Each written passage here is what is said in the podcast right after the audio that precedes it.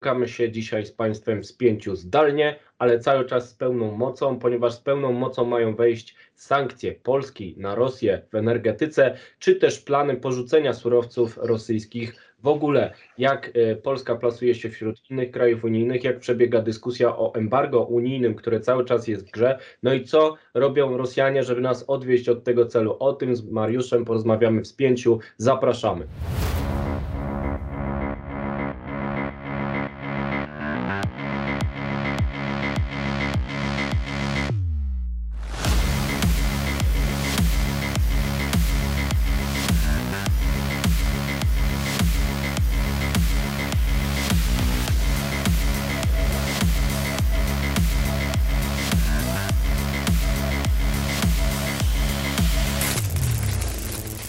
Spięcie to program, w którym e, rozmawiamy sobie w redakcji biznesalert.pl o najważniejszych sprawach związanych z energetyką, z bezpieczeństwem energetycznym, z polityką klimatyczną i dzisiaj będziemy rozmawiać o embargo unijnym na ropę, gaz, węgiel z Rosji. Polska wysłała bardzo mocny sygnał i na miejscu, właśnie tam, gdzie Polska ten sygnał wysyłała, był Mariusz Marszałkowski, mój kolega z redakcji Czcigodny, któremu przekazuję niniejszym głos. Mariusz, co też mądrego Polska ogłosiła na temat embargo? Znaczy, rzeczywiście Polska y, ustami premiera Mateusza Morawieckiego, minister Anny Moskwy i prezesa PKN Orlen Daniela Obajtka ogłosili, że y, zostanie wprowadzony pe pewien pakiet, y, nazwijmy to sankcji czy ograniczeń w sprowadzaniu rosyjskich surowców energetycznych do Polski i to ma się oprzeć na trzech jakby takich etapach, czyli pierwszy z nich najszybciej osiągnięty ma być związany z węglem, czyli sprowadzaniem węgla z Rosji. Sprowadzamy rocznie około 8 milionów ton węgla e, z Rosji. Ten węgiel głównie wykorzystywany jest w gospodarstwach domowych i małych ciepłowniach e, i ten węgiel ma do e, maja zostać, no, nie ma być sprowadzany z Rosji. Dlaczego do maja? Między innymi dlatego, że zorganizowanie alternatywnych dostaw węgla z innych kierunków, na przykład z Australii, z Mozambiku czy z RPA, z przyczyn logistycznych wymaga czasu, czyli statek, który będzie transportował ten węgiel, musi po prostu e, wypłynąć, zostać załadowany, wypłynąć, przejść przez cały, przez kilka mórz oceanów, czyli dziesiątki tysięcy kilometrów i trafić do Polski. Dlatego tutaj jest ten termin e, kwiecień, e, maj. Następnie do końca roku ma zostać porzucony, porzucone zakupy gazu to I to nie jest nic nowego, prawda? I bardzo tak, dobrze, od dawna chcemy to zrobić. Tak, to jest coś, do czego się przygotowywaliśmy od y, bardzo długiego czasu. Chociaż w e, styczniu, w lutym pojawiały się takie głosy, że może jednak warto podpisać nowy kontrakt z Gazpromem i trochę blado wypadają przy tym, co dzieje się teraz na Ukrainie. No tak, brzydko się zestarzały te, te, te, te, te nawoływania, bo rzeczywiście były takie i nawoływały do tego, żeby przedłużać kontrakt w jakiejś formie gazowy z Rosją. No teraz to jest praktycznie pewne, że nie, prze, nie przedłużymy tego kontraktu w żadnej formie. No i trzeci element to jest oczywiście ropa naftowa. Tutaj jest relatywnie najtrudniej, ponieważ wciąż obowiązują umowy długoterminowe. Na przykład Orlen ma umowę e, pierwszą z Rosnieftem, która kończy się w bieżącym roku, czyli ona, ona nie jest jakby problemem, natomiast jeszcze, jest jeszcze długa, druga umowa z rosyjskim Tatnieftem, która zgodnie z umową kończy się pod koniec 2024 roku.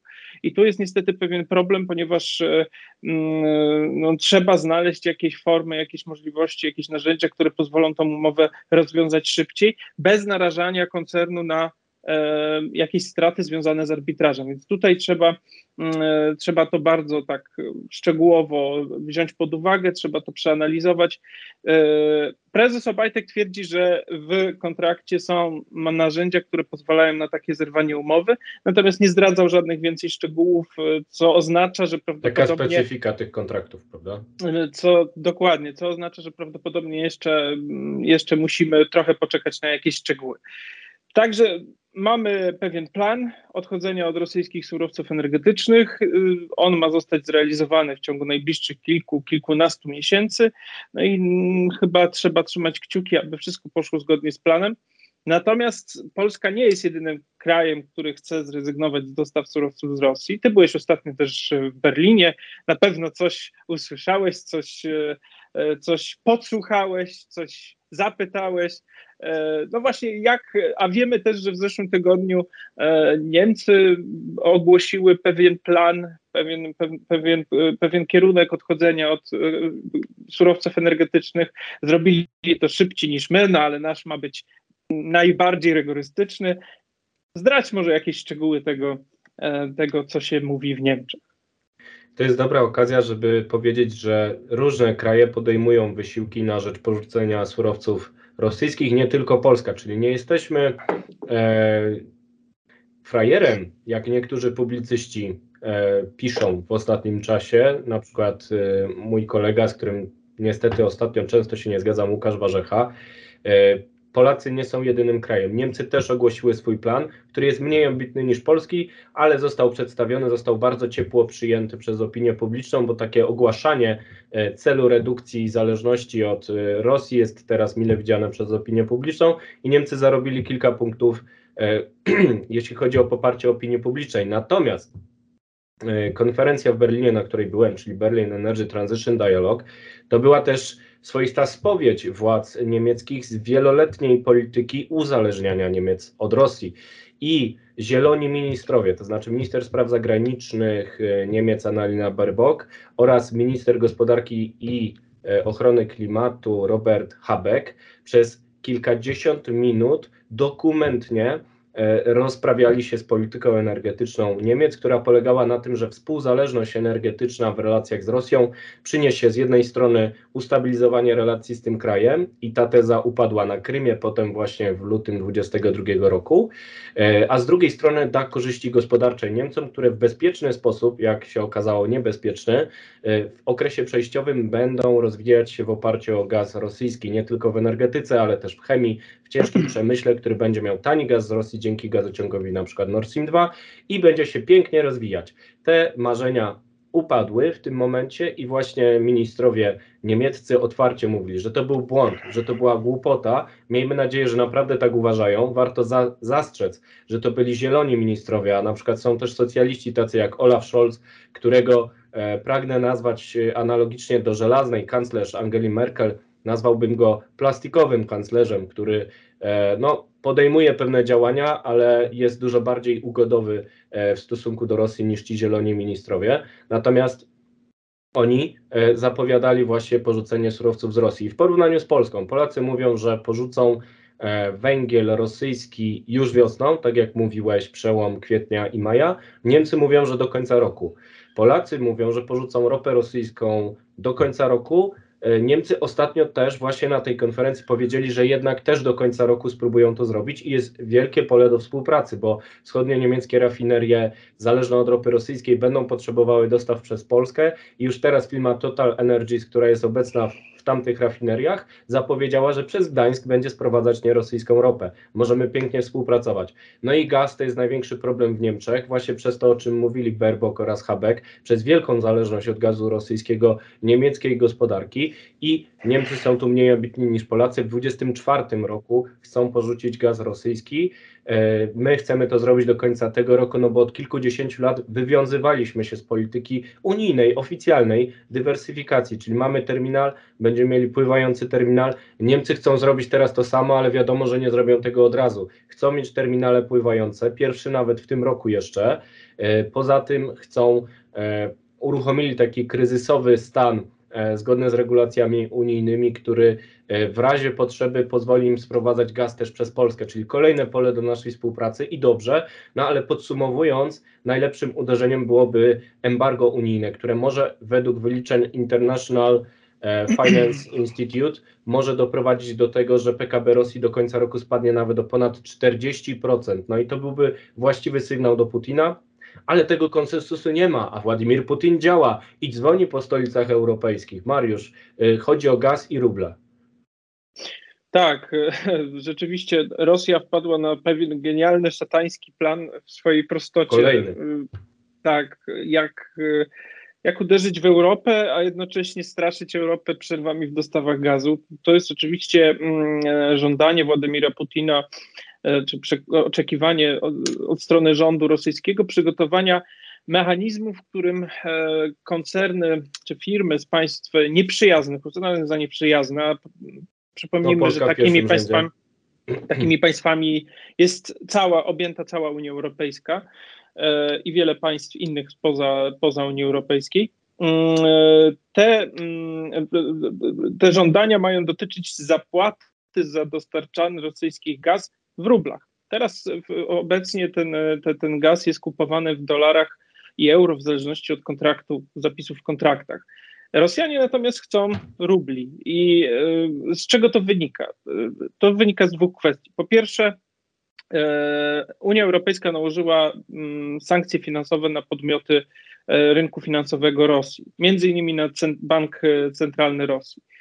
I teraz konieczność spłaty Gazpromowi w rublach oznacza dwie rzeczy. Po pierwsze, państwa i firmy europejskie, które chciałyby zapłacić w rublach, muszą te ruble kupić z banku centralnego, który jest obsankcjonowany sankcjami Unii Europejskiej. Czyli z jednej strony pokazałoby to propagandowo, jak te sankcje nie działają już w tak prostym elemencie, jak zapłata za surowce energetyczne.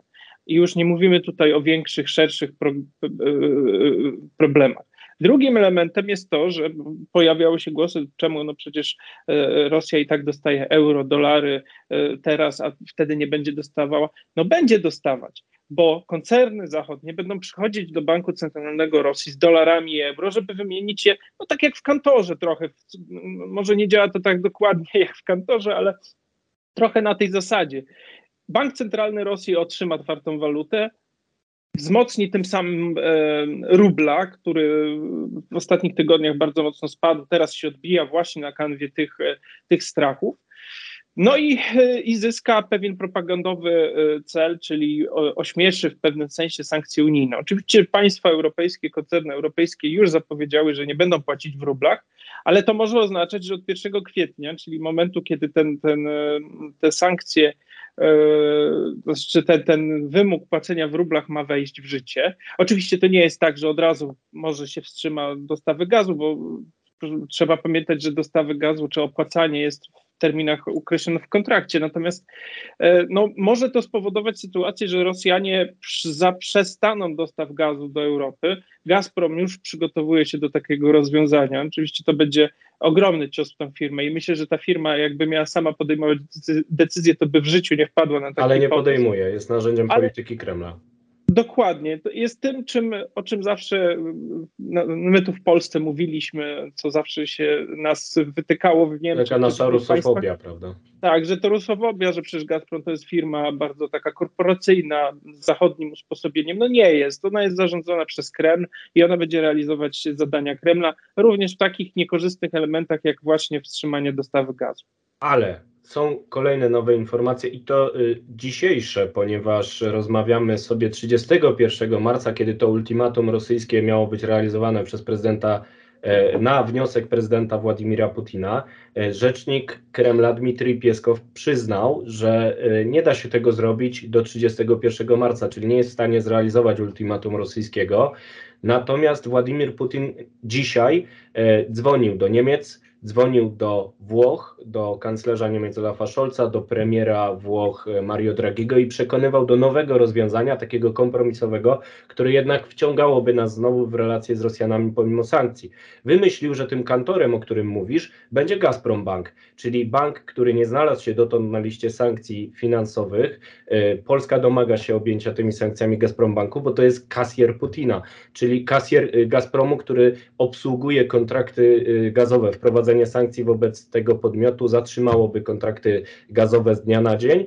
No i tak, z jednej strony właśnie Niemcy wprowadzili ten stan przygotowania na kryzys, nie tylko oni, inne kraje europejskie, Komisja Europejska ostrzegła, że należy się przygotować w razie gdyby Rosjanie spełnili swoją groźbę, ale z drugiej strony tutaj pęknęli troszeczkę Rosjanie i już próbują w jakieś deale wciągać stolice zachodnioeuropejskie. Nieprzypadkowo do Polski nie dzwonią, bo u nas rusofobia i w ogóle nie ma o czym rozmawiać. I taki przekaz na koniec e, powinien chyba polegać na tym, że nie powinniśmy się dać zwieść. E, słyszymy też e, już ostatni temat e, o tym, że Rosjanie wycofują się z okolic Kijowa. Wspaniale. Czy to znaczy, że będzie pokój za tydzień? Mariusz. No nie. No właśnie, tak samo nie. jak z tym gazem. Ściema. Rosjanie, Rosjanie nie wycofują się, to są tylko ruchy pozorujące wycofanie, takie, które mają okazać, mają uśpić Ukraińców i uśpić trochę opinię publiczną na świecie, natomiast nie widać w żadnym momencie czy w żadnym miejscu, aby ta, ta, ta intensyfikacja działań zbrojnych e, opadała. Najbliższych tygodniach na pewno wzrośnie, szczególnie na wschodzie Ukrainy i na południowym wschodzie, gdzie Rosjanie próbują wybić korytarz lądowy na Krym czyli zająć Mariupol, no i oczywiście poszerzyć e, obwody czy terytoria kontrolowane przez Donieckie i Ługańskie Republiki Ludowe, czyli o administracyjne granice obwodu Donieckiego i Ługańskiego. No i to na pewno będzie cel numer jeden, a potem zobaczymy, co dalej. Dokładnie, a w Mariupolu cały czas giną ludzie, są odcięci od podstawowych e, produktów, e, trwa tam katastrofa humanitarna i o tym warto, pamiętać w kontekście różnych ozdobników e, Kremla. E, Zachód nie może dać się uśpić Rosji. E, Biznes Alert na pewno się nie dał uśpić i już za tydzień e, przybywamy z kolejnym spięciem biznesalert.pl. To prowadziliśmy my, Mariusz Marszałkowski po jednej stronie, ja Wojciech Jakubik po drugiej. Dziękuję Państwu, zapraszamy do dyskusji w komentarzach i już za tydzień kolejne spięcie biznesalert.pl.